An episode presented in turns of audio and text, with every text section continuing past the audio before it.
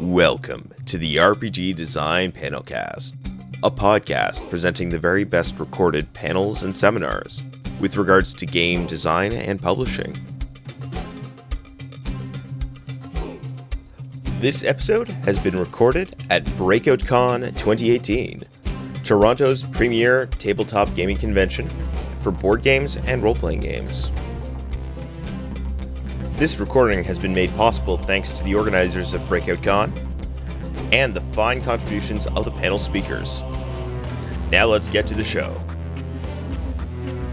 Episode 150 Breaking into Board Game Design. Presented by Sen-Foong Lim, Rob Daviau, Alicia Tulk, Nicole Hoy, and moderated by Daryl Andrews. Thank you. Thanks everyone for showing up. Uh, if you're here for breaking into board game design, you're in the right place. If you're not, well, guess what? You're with us. So thank you for joining us. You may not leave. You may not leave. You're stuck. Uh, so actually, I'm just going to have each of our panelists introduce themselves. I'm going to start on the far end with Alicia, Sure. and they're going to say a little bit also about their. Uh, we'll get into details, but just like how they're connected to board games, just in short. So, hi, I don't know if you can see me in back. Hi, I'm Alicia. Um, I'm Alicia Selk. I'm one half of Dancing Giant Games. My other half is Kevin. He's actually in here. He's pretty cool too. Um, we started designing games a couple years ago. Kevin actually started, and I saw how bad it was. so I came in, and I decided to help him fix it up. And from there, we've been designing together. We come to Snakes and Lattes. We go to as many uh, community events as we can. Yeah, that's that's about it for a brief intro. Perfect. Hi, I'm Sen-Foong Lim. I'm apparently losing my voice. Um, I'm one half of the Bamboozle brothers, I guess. Uh, Jay Cormier and I design a lot of games. I also design with uh, Jesse Wright and a lot of other people. Um, I'm part of this thing here, Maple Syrup. Uh, Daryl and I used to do that together. So I design games, I do a lot of media creation, and I develop games for other companies. Rob.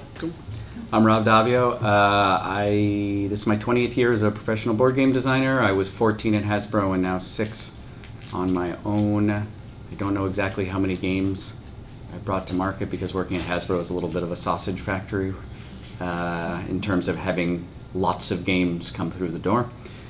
And that's about it. I'm I'm not local. I'm the only non-local, right? Yeah. Yeah. I'm the American. Hi, I'm Nicole. I've never ever published a board game. Can't say more than that. I'm not. I'm not yeah, letting you off the hook. I mostly review games. I write for the Daily Worker Placement site, uh, and I also co-host a podcast called Great Way Games about the culture of board gaming. And Is that okay? And she's an aspiring designer. Mm, inspiring. So, so we have different perspectives here on our panel, and uh, hopefully that kind of represents also the spectrum that we have here in the room. And so we'll go through some questions. Uh, we're gonna actually have a, uh, you know, I'll kind of pitch a few questions, but we'll also do uh, questions with the crowd. So if you have a burning question, save it to the end, and uh, we'll try to answer as many as we can. And if we run out of time, I feel confident in saying that each of the panelists uh, love interacting on topics like this. So you can also reach out to them and, and talk to them about games uh, through Twitter or while they're here or things like that. So um, as we start, I just uh, thought we would start with kind of each of the designers' origin stories. And so uh, just kind of go through what uh, connected them to games and then what made them think about maybe working on a game. So uh, you, you can kind of go in whatever order you want, but who wants Oldest. Oldest. Oldest. yeah, burn. to? I'm so happy. I, that we it's need the more rules now. panelist. That's the first thing. Is the oldest player starts now that I've reached a certain part of my life. That would be a big help. Thank you. Um, I have an unusual origin story in that it was sort of uh, unique and, and unexpected at the time and hard to duplicate. Uh, Hasbro had consolidated Parker Brothers and Milton Bradley into one building. I actually applied to be a copywriter uh, to fill a slot because some people couldn't move. Unbeknownst to me, my resume got passed to Mike Gray, who was looking for a game designer with a writing background. I got called for an interview. They didn't tell me it was for a game designer and not a copywriter. I show up at the interview and I realize I'm being interviewed to be a professional game designer. and I just had to kind of make it up on the spot. Luckily, I'm pretty good at thinking on my feet, and so I talked my way into a job. Uh, and then I had to do the job, and I spent 14 years there, sort of in a way where I got paid whether I made good games or bad games, or had a piece of a game, or took someone else's game, or took a classic game. So it was a wonderful sort of apprenticeship and, and journeyman experience of learning games with other designers. You can't duplicate this for a lot of reasons. It was unique at the time, and Hasbro honestly doesn't hire many game designers anymore. They hire a lot of toy designers and ask them to learn game design. Um, that was an ongoing thing during my career there, and it's really sort of calcified in that place. Uh, there was also no Board Game Geek at the time. Uh, there were no Euro games; they were German games, uh, and so there was a lot of the market has shifted a lot in 20 years. So I have a lot of uh, experience within the industry, but sort of a unique path. I'm still happy to answer questions as best I can, uh, but I'm a little out of sync with with everyone else's story here. That's what happens when you get old, Rob. It is. Also, speaking as somebody that's old, Yeah, he's um, like a year younger than me. a year younger and several inches shorter. Um, so my path into board games was basically being a gamer first and foremost. Um, I cut my teeth on Dungeons and Dragons in the basement of a university when I was six years old, type thing. My parents didn't know what to do with me, so they brought me to hang around with a bunch of older bearded guys in the basement of a university. And from there, and this was in the 70s when like Mazes and Monsters was a thing. Um, did you guys ever see that? Mazes and Monsters? Tom Hanks. Tom Hanks. I wasn't In- alive. I know you weren't alive. um, and that's how old Alicia is. Uh, so from there, I met um, Jay, my one of my co-designers, in McMaster in Hamilton at university. And his very first question to, to me as I met him at a house party was, Hey, do you want to see my Amiga? Do you guys know what an Amiga is? Okay, so it's an old Commodore computer. And from there, we just had a friendship that revolved around games. Like everything was games, games, games, games, games. And eventually, this magical game called Magic came around, and we figured out that, oh, we understand how this actually works. And we see behind kind of the veil of, of how a game is designed. And we thought, we're smart people, we can make a game. And so we did, and it sucked. And we put that on a shelf for several years. And fast forward, um, Jay's moved out west uh, to work at Best Buy headquarters in Vancouver. I had, I think, a child on the way at the time. I was married, and you know, I had started my, my practice in uh, Hamilton at the time. And we decided that you know, we needed something to do to stay friends. It was really weird. Um, we were always very good friends, but we needed something to revolve our friendship around that we could just call each other up and talk about. We're not the kind of people that call each other and talk about, you know, so how, how are you doing today and what's going on. No, it's like, okay, tell me about the game. What's this game that we're making? And so that got us on the path to designing games. And uh, Jay is a salesman, obviously works for uh, Future Shop and Best Buy, and he can sell pretty much anything to anybody. And I'm a thinker, and between the two of us, we sort of made this dynamic duo where we kind of complemented each other's weaknesses and strengths.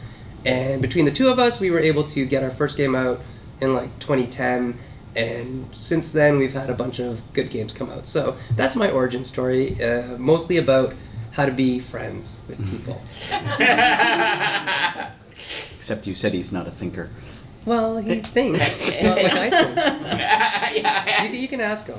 Uh, I got into gaming through D and D as well. Actually, I joined my university games club and uh, played a lot of D and D. And they had this like little cupboard of Euro games. So they had like Medici and Carcassonne. And I was like, oh, what are these? Oh, I tried them and I was like, this is pretty great. Like I don't have to commit to a campaign or anything like that. And so I slowly kind of as university got busier for me, it was much easier for me to fit board games into my life than it was to keep playing D and D. And uh, there wasn't much of a scene in Australia at the time. I'm from Australia, uh, and I was living in Brisbane, and so it was like mostly role playing games, a little bit of board games. I moved, uh, came to Toronto in 2009, and not long after, uh, Snakes and Lattes opened, and so there was somewhere for me to go as a person who like was living out of a backpack uh, for me to play games and meet people, and it kind of just snowballed from there, and I got like really involved in board games in Toronto, I decided to start writing about them and yeah, I, I mostly do content creation uh, for board game media. So, and that's kind of led me to go to a bunch of conventions and meet designers and become friends with them. They're just people. Weird, I know. um, and She just at you.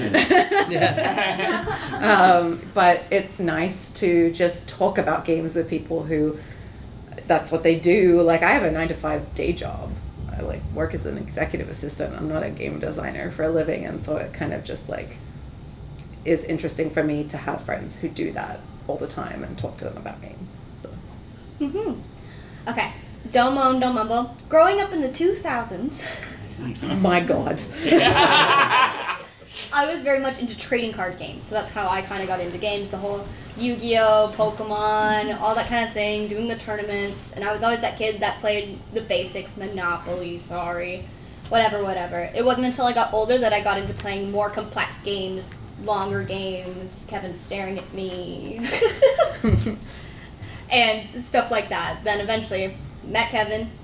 He's pretty great, like I said. Uh, we actually designed together because I came onto his games. We started just designing things together. I'm repeating myself. I don't know. I I just kind of came into this. I'm still pretty young, right? We started writing blog posts about two years ago about getting into game design, which is probably why I'm here. So we write to help others and to help new people get into the industry. We also started showing up at conventions, playtesting nights, brought our own games just to get in. That was the biggest thing I found with my origin story is being a part of the community. Getting into the community is a huge, huge part of where my thing comes from because I just started showing up. I just started introducing myself to people. I started hanging around, and then eventually now I'm friends with people like Sen who are just much higher than I am in the industry. But we're still cool. Not much taller though. No. yeah, that, that's a battle over there on the height side. Sen's taller. Sen's actually taller. So, talking about uh, this, the kind of things you're learning along the way, maybe uh, a helpful uh, next question to go into is uh, what kind of uh, skills um, and experiences do you think shape you as a designer? What uh, what things do you think that uh, you bring as a designer? Sen already was kind of talking about some of the differences between him and Jay. Uh, do you want to share a little bit about um, kind of skills and then also resources that you you have discovered along the way of kind of being a designer and being inspired to be a designer? Sure. Um, do you mind if I ask some questions to the audience? Please. So you're obviously at this panel because you have an interest in the topic. How many people here have an idea for a game? Right. How many people have a playable prototype of a game? Okay. How many of you would like to work full time as a game designer? All right. How many people would just be happy having a published game from? Okay. I'm just trying to get a read of what, because there's a lot of things about breaking into game design, and there's a lot of places on the spectrum. There are, I don't know the exact number of games that come out in a year, but it's got to be more than 12, right? It's By- it's uh Yeah, few maybe. more. Yeah. It's around. I 1200? think, I think it was like We have to use almost at least four thousand it's four last year. four thousand games, published games. Uh, so there's plenty of people publishing games, but there's also plenty of games being published. So how do you, if you want to be in the board game industry, I'm guessing people are here because they want to know how to get their game published. Is there any other topics? Um, even just starting, like where do you get prototype parts? Or where are we at? all right. Well, I'll just talk, and then you can ask questions if we. Yeah. Maybe what other jobs there are in the game industry besides being a designer. Okay. Cool. Um, there are there are many. Um, Like copy- like copywriters, right? I'm just I'm just there's there's writers, there's graphic designers, there's production people, there's marketing people, convention coordinators, manufacturers, manufacturing liaisons, distributors, distributors reps. Editors, Developers. professional developers. playtesters. Uh, Yeah, so I think uh, there's a question actually on an online forum that a bunch of us are a part of. I think almost all of us are a part of it that are here. Um, and the question was asked, you know, what is the number one thing that you wish people would be doing as a job um, from the professional side? Like, what do we wish there were more of? And the answer was developers and product managers. Uh, so people who actually take a product from a done, finished game in terms of mechanics and stuff, and then produce it into an actual product that can be sold on a shelf, right? So that's where a lot of publishers are looking for more help is in development and product management. So, what, were- what was your question before I hijacked Uh, everything? yeah, no, that's fine. Uh, that's great. Uh, I asked uh, what skills and resources would you recommend as Managing designers? products and developing. could you uh, could you share with uh, the class what that forum is that I'm not a part of? Oh, and it oh might yeah, be helpful sorry. for that, people that would breaking be, into board game um, design. On Facebook, it is the card and board game designers forum, and then there's a couple like adjacent forums like the card and board game publishers forum and card and board game Kickstarter forum, things like that. Like if you just look up board game design um, and guild on Facebook, you'll find many things. You didn't Um, even plug your own one that you started. Game The Artisans. Canad- well, the game artists, but the Canadian industry. Oh yeah, yeah. There's a Canadian Wow. analog Just as well as game good at board industry, game design and industry forum on there somewhere. So yeah, find it and I'll add you. Because honestly, um, one of the skills, like if we're gonna talk skills, like Daryl actually asked the question that Rob never answered. Um, the question. Just waiting for you to take a I breath. know, I know. One of the things that um, really is actually helpful is the ability to not just network but make authentic relationships in the industry. Um, so the witty banter that you hear between a lot of us on this panel is because we're actually friends. Like we play games together, we see each other at conferences multiple times a year, we kind of like each other, we work on projects together with each other. So uh, networking is one thing, but building actual friendships and relationships is kind of what I think this industry is a lot about. Um, when you look at why we play analog games around a table, that's kind of what it's about too, like relationships, right? So why isn't the industry about that as a whole? Well, it is. So there you go. I- so make good friends. I'm gonna jump in with a new question. So, uh, what about uh, what roadblocks might a game designer face? And that might be mental or emotional or things that might happen along the way. Welcome to the world of imposter syndrome. Hello. Yes. I am the representative of it. Um, I- and Rob gives me shit about this all the time, but I don't feel like I'm a board game designer. Uh, I've playtested a game once. I playtest other people's games more. I don't have any like background in game design or anything like that. And so for me, imposter syndrome is a huge thing for me to overcome to realize like why couldn't I actually just make a game and playtest it and have people give me feedback and maybe publish it. Oh, well, I can tell you why, because that's a very painful process. Yeah. It is. Right, and Especially it- your first prototype. Yeah. Oh, especially your 100th. Yeah. so just just so you know, imposter syndrome gets minimized, never entirely goes away. Um, getting excited about your first prototype is very exciting. Uh, then you all of a sudden at the back of your head realize you have to do the first play test, and the excitement goes way down because that's after you do this big thing that you're excited about. Someone goes, "Yeah, that's not good," and it's not going to be unless you're very very good or very very lucky or both. Um, diligence and stubbornness, I think, is key to actually making a good game. Any one of us in this room could make a very bad game very quickly. we have played enough games to know how games work and throw it together. takes quite a bit of effort to make it pretty good, and then it takes a lot of effort and a lot of practice to make it very good. It is a craft. It is like playing an instrument. It is like cooking. It is like sewing. You have to make a ton of mistakes. You have to do a lot of mediocre work. And then you have to get those moments of inspiration based on a foundation of having done mediocre work so you know the mistakes. All of my first prototypes are atrocious. Some people would argue some of my published games are atrocious. That's fine. Everyone has different tastes in how these things work. I've just gotten a little bit more stubborn. I get a little bit less despondent when something doesn't work, and I'm a little bit better at differentiating between no, this game is just stuck versus no, this actually isn't a good idea. Let's move on to a different one. But it's all the same place. Making something from nothing is impossible.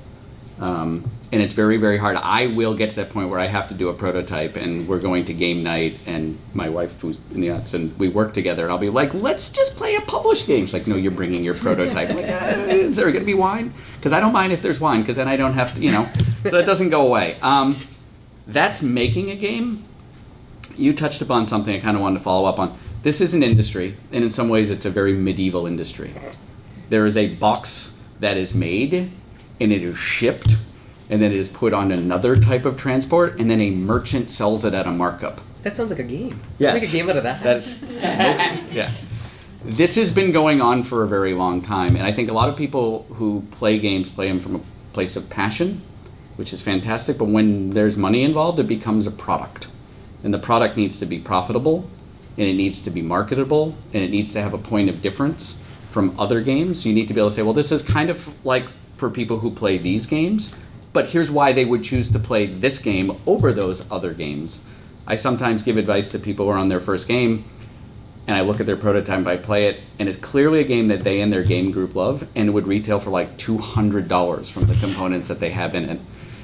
And then only, I, I used to make a joke, no one wants a game that like requires 15 people and takes all day to play. That would never happen, and mm-hmm. Mega Civ is going on Yeah, here. right. So I, I have lost, I have lost my joke. So I'm looking for another one. But anyway, there's there's a difference between making a there's between designing a game which has its own problems and then making a game that's commercially viable or interesting. If there's 4,000, so there's a lot of people who will be like, yeah, it's pretty good. Let's take a, a shot on it.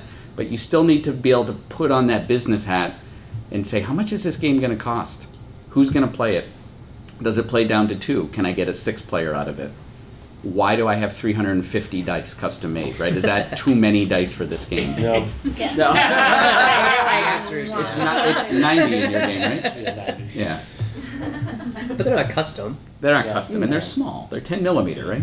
Yeah. So anyway, I, those are just some questions that you. It's to, a way to frame it. When you become a professional, whether it's a critic, or a podcaster, or any place in the game uh, industry, the word industry is very important. It's people showing up to work on time. It's people meeting deadlines. It's people.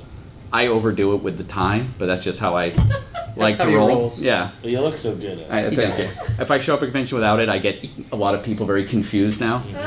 Um, and and so if you want to be in the industry, it's it's basically taking away a little bit of the magic of just games being just a pure entertainment and game becoming a business, and that's sometimes a hard transition to make. Mhm. Rob without a tie would be like Daryl without a hat. I know. Yeah. I saw him without a hat. We were on a call together. He didn't have a hat, and I was freaked out. Industry You- secrets right you there. didn't think I'd hear. Uh, I think a roadblock uh, for some people would be uh, just not really understanding playtesting. Like if you've never playtested somebody else's game, it'd be really hard to sit down with a game you've prototyped and understand what you're doing and how to take feedback. If you've never given feedback, if you've never thought about somebody else's game in that critical kind of way, uh, I encourage you all to try playtesting somebody else's game. It's a very interesting experience. There are a couple of local cons that happen. There's regular designer nights that happen in Toronto.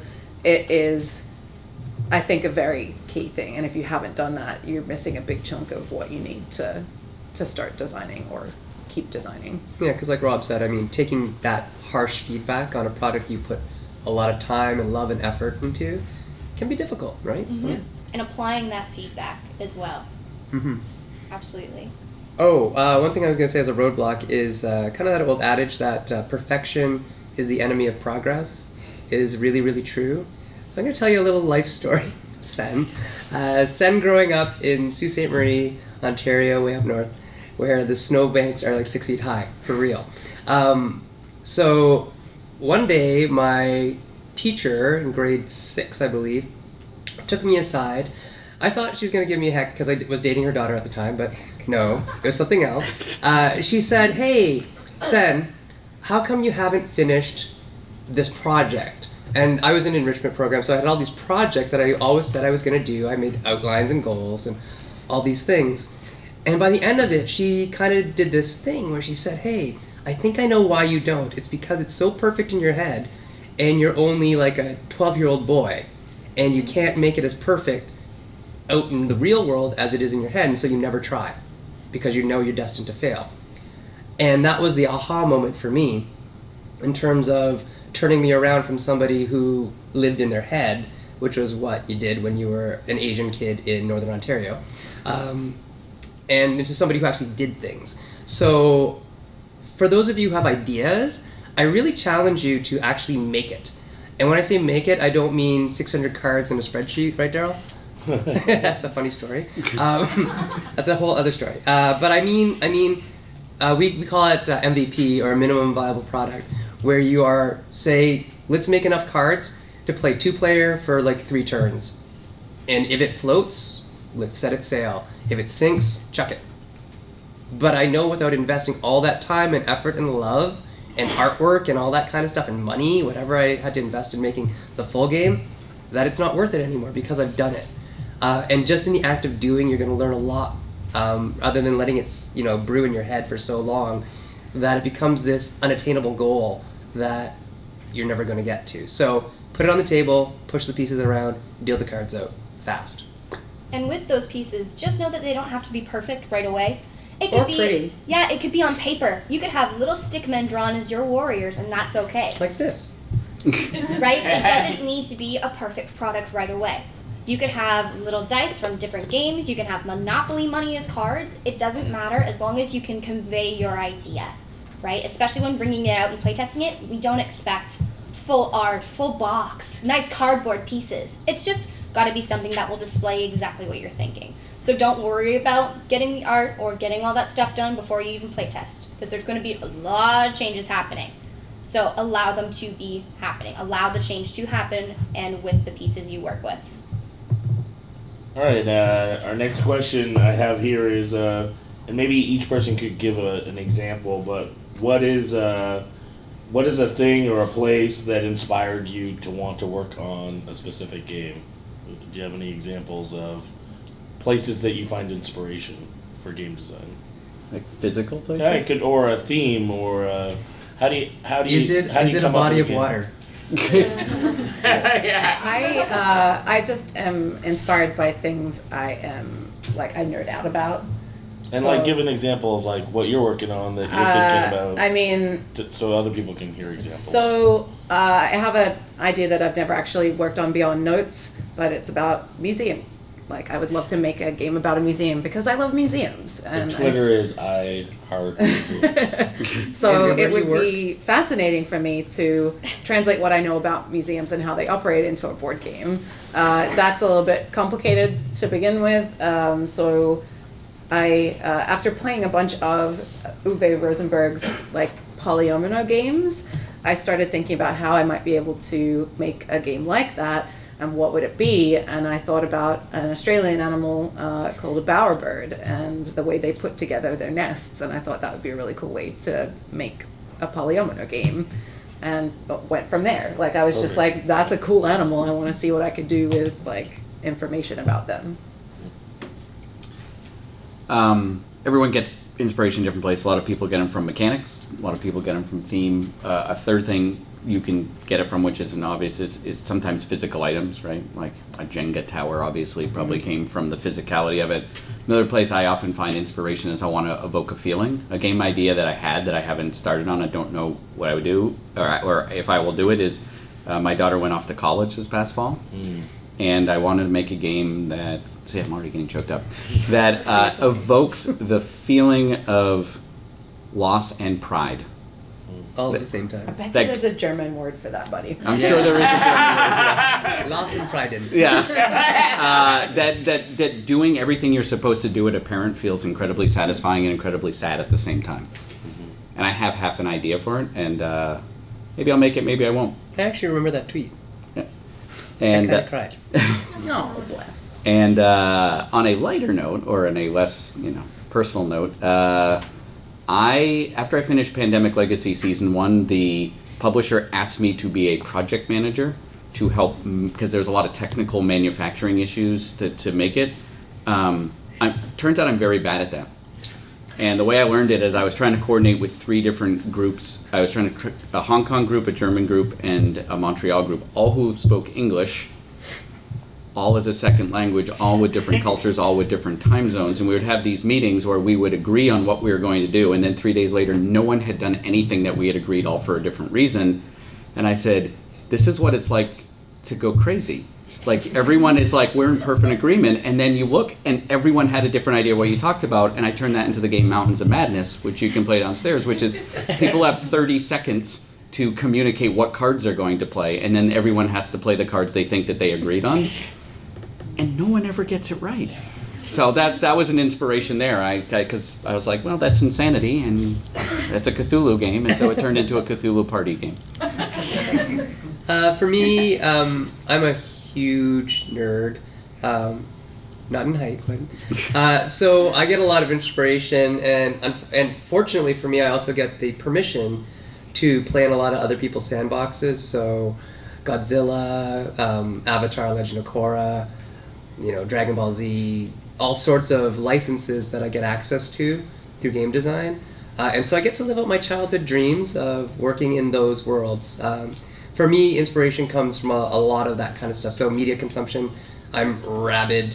Uh, like the second a publisher calls me and said, "Hey, you're going to make a game with this license," I've downloaded six books into my Kindle. I've read three of them already, and they called me like three days ago. That kind of thing. So I'm just voracious when I come to consumption.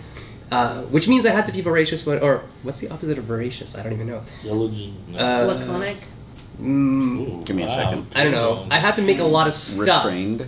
No, I, I just make a lot of content or stuff to make up for my consumption because if I spent all my life consuming, Mm. then that would be bad. So I like to make a lot of stuff as well. So the inspiration for me, be- prolific, sure. Produce. Producing, yeah.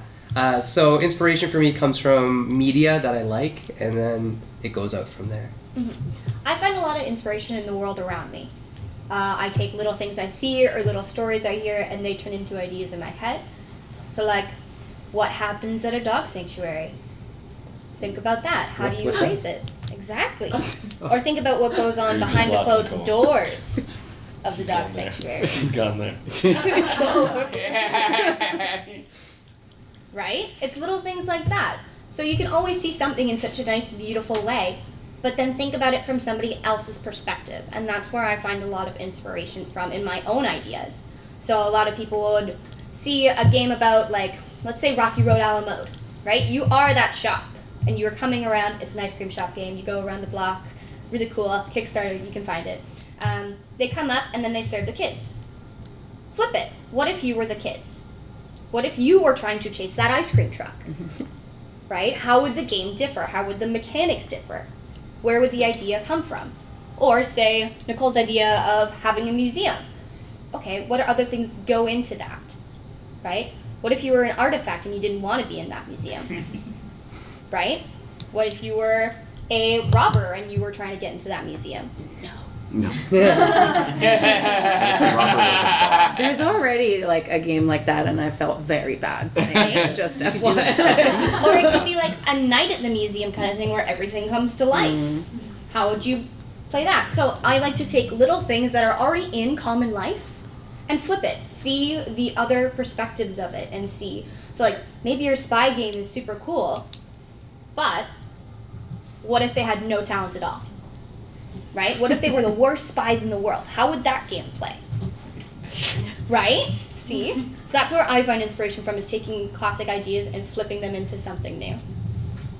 Uh, I'm gonna direct this. Um, I'm probably only gonna do another question, and then I'll go to the audience, by the way. And then if we have more time, I have other questions. But I don't want to run out of time giving you guys questions. But before we go there, to give you a little prep time to start thinking of that question that you want to ask, uh, a question for the panel: Are there any books, podcasts, um, different uh, places online that you would point to?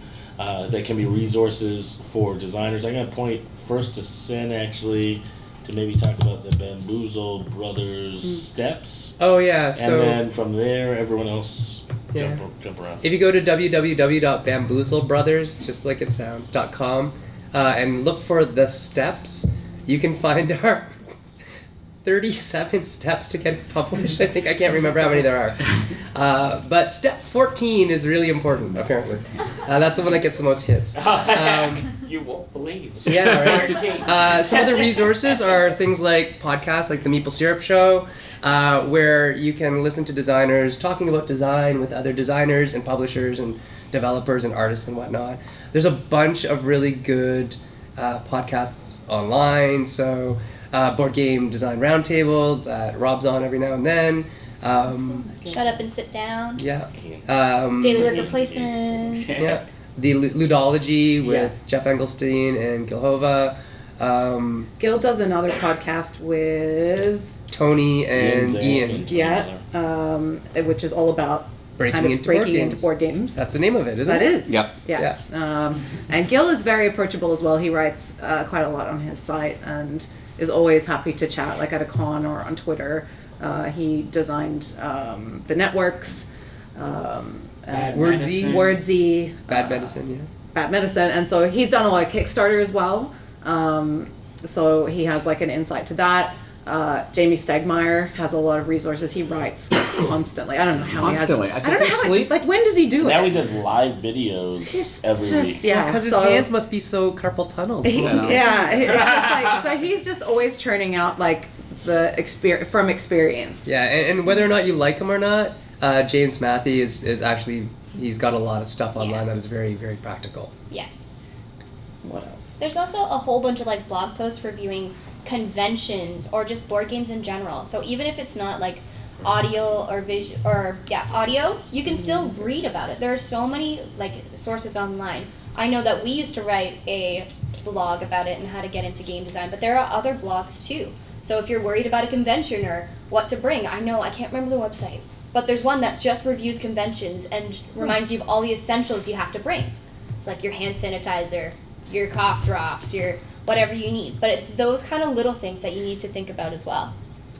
I uh, I have a different path I, that I recommend. Like a lot of people learn from reading, a lot of people learn from listening. I learn from doing, for the most part. Uh, one path that I recommend you can do if you're new to game design or you're stuck or you don't have this great idea is just take a game you like. I assume everyone here plays games, um, and do like honestly just write a book report on it, like a two-page analysis. Like start to think like critically, mm-hmm. like why do I like it? Why do I like it? Where did it fall down? Where did it lose me? Do a little bit of like math. Look at the deck. Like start to demystify it and turn it into and analyze it. Then take that game and do some original design around it. Right? If it's got a faction, make a new faction. If it doesn't have a two-player game, make a two-player variant. Like make an expansion. Like you're working for a company, you're a developer, or designer. Say, hey, we have this game, it's great, but we need a two-player version. Like you've already taken apart, you've already played it, you already know what the game's supposed to do. Try to make it like do something different. Then do that with another game. And then when you get those two games, combine them and try to make a unique game out of those two games that you analyzed.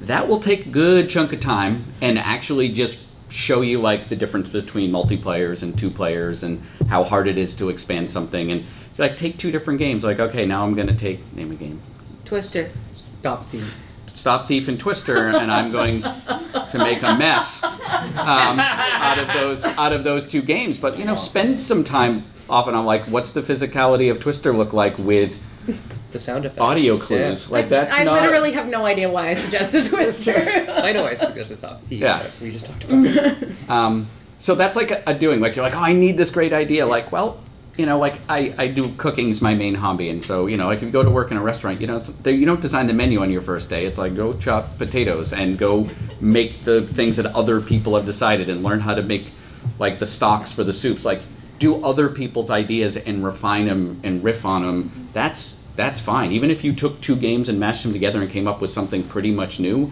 it's gonna be your own game, and many people may not even know where you started from by the time that game has been designed and developed and changed. Yeah, I mean, if you honestly look at a bunch of the games, that's what they are. Yeah, Yeah. exactly. They're just mashups. Yeah.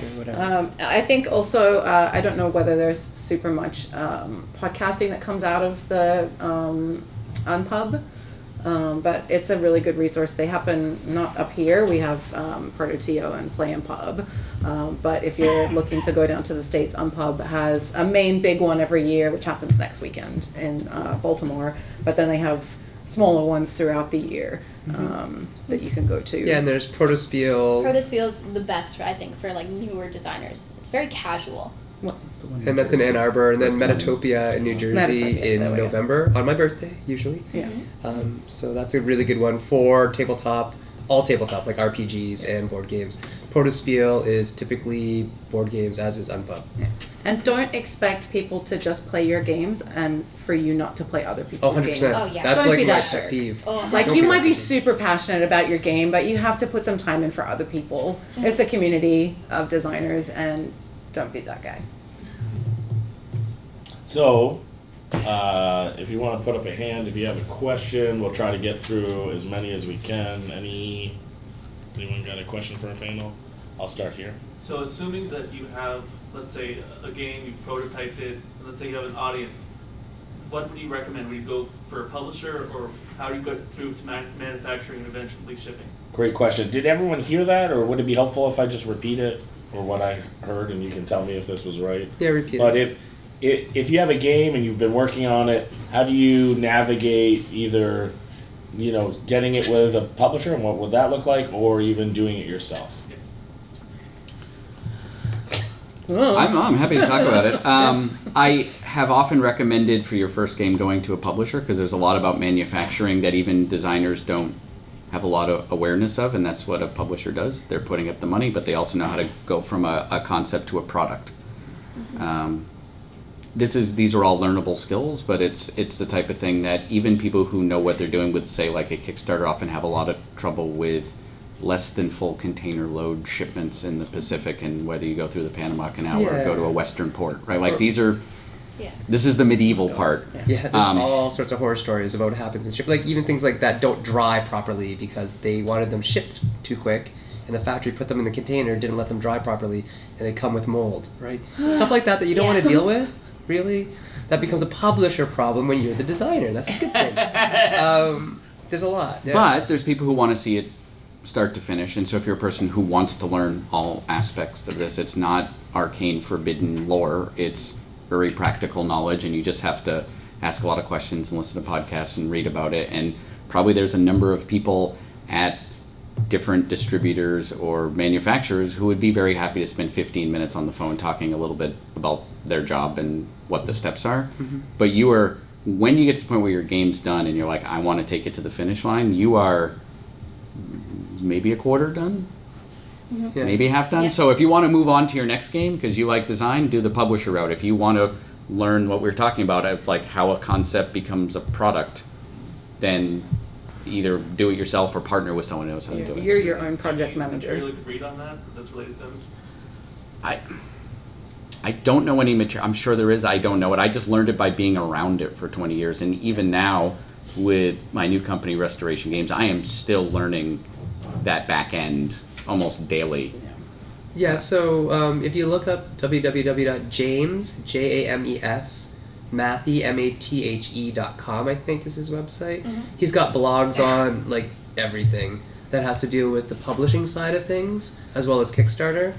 Um, he's the publisher for Minion Games, um, which did like, um, uh, which one was the Manhattan Project? Yeah. and things like that.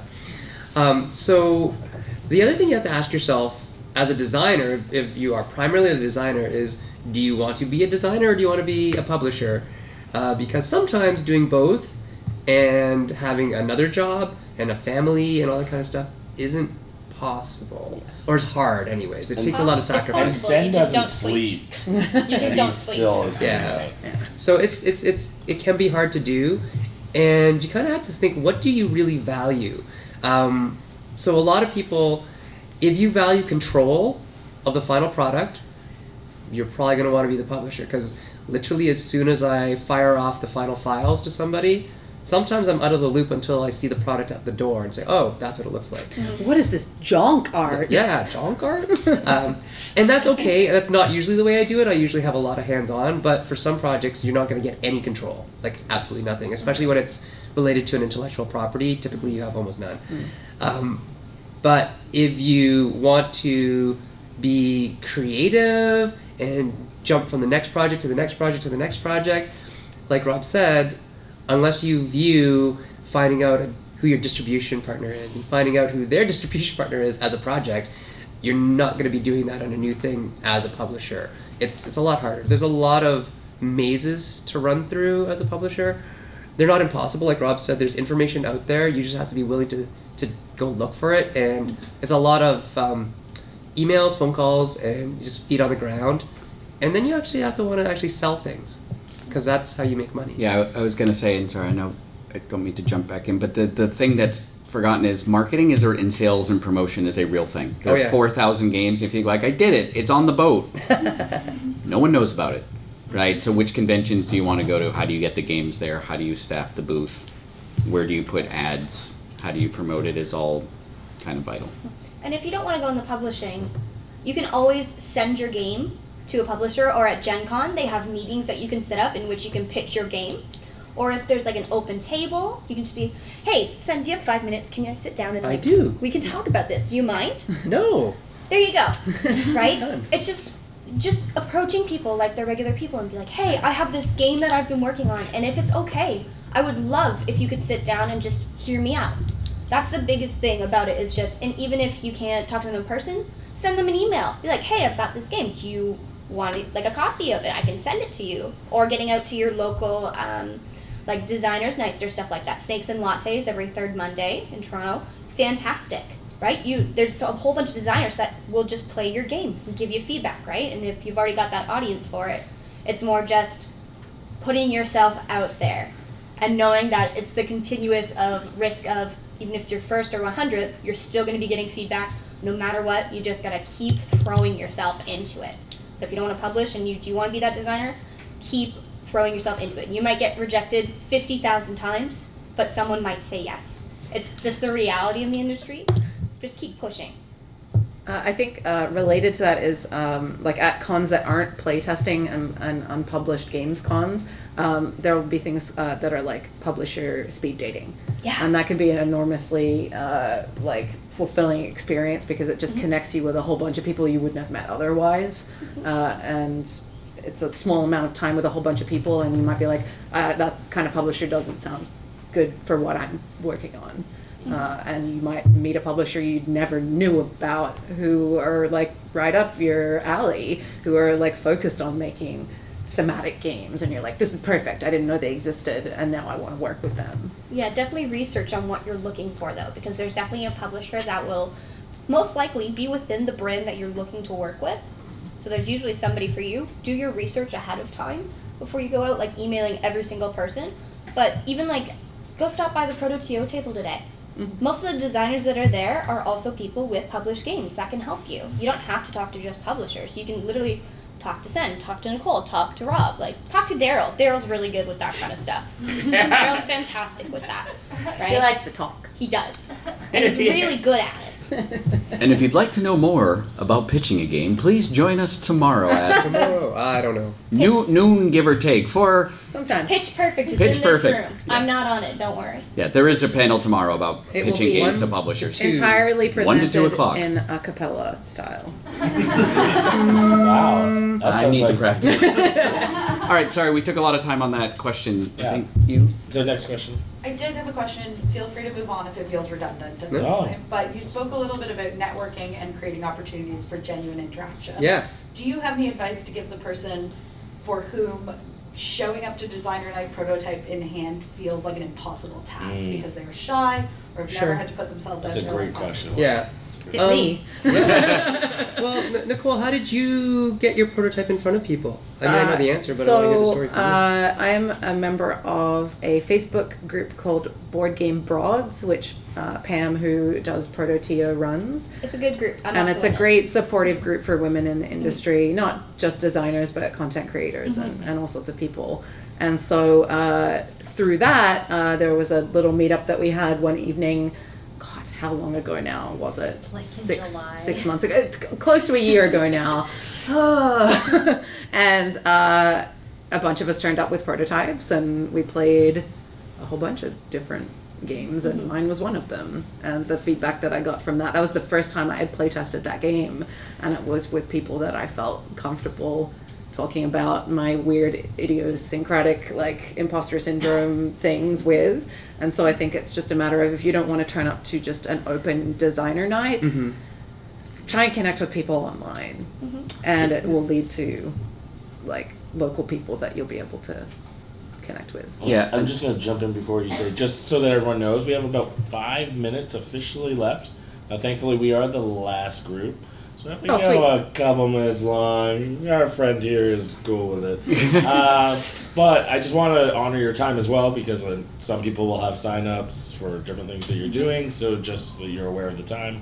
But we're gonna keep going Yeah. here. But if you need to slip out, like don't feel bad. This is the time to sneak out.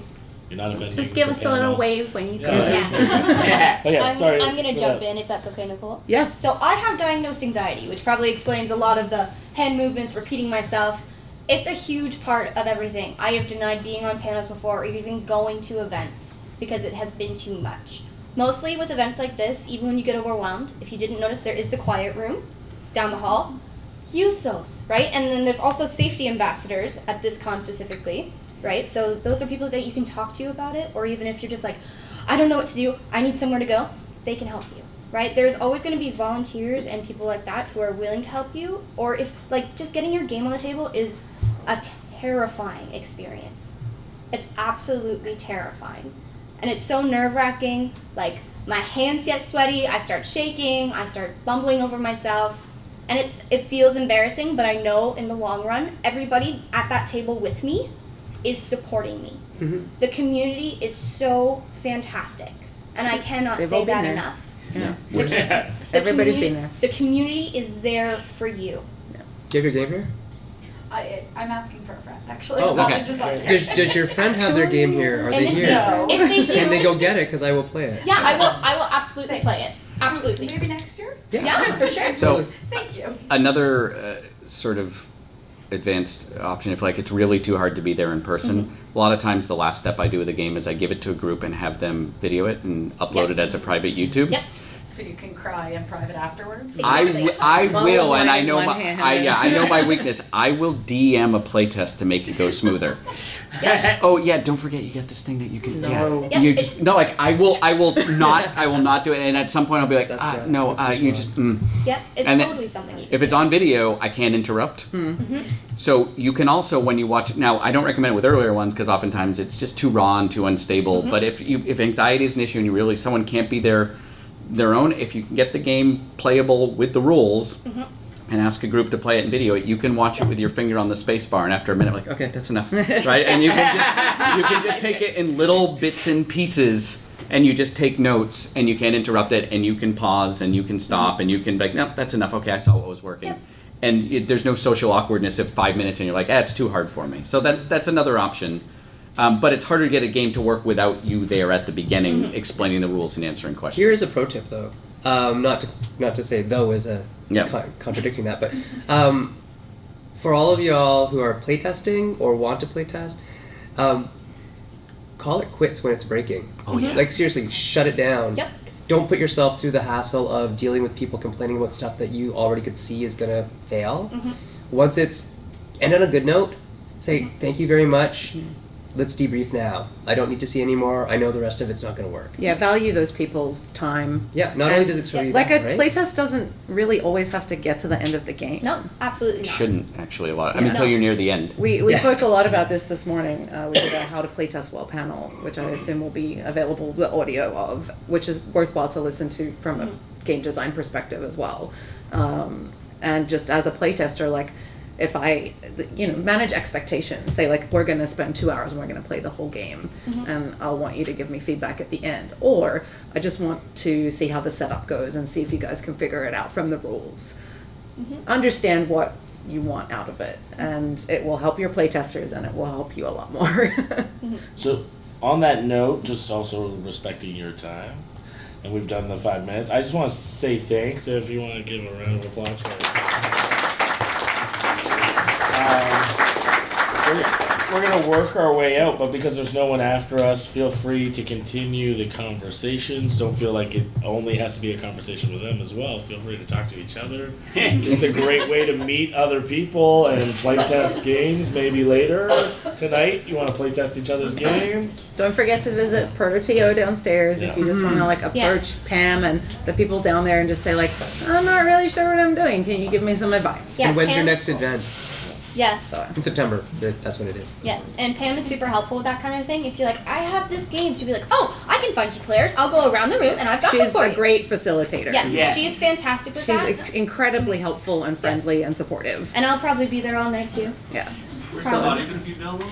We're not Oh. sure yet. This is So on the good RPG Design Panelcast Thank podcast. Oh, Well, then he knows. all right then.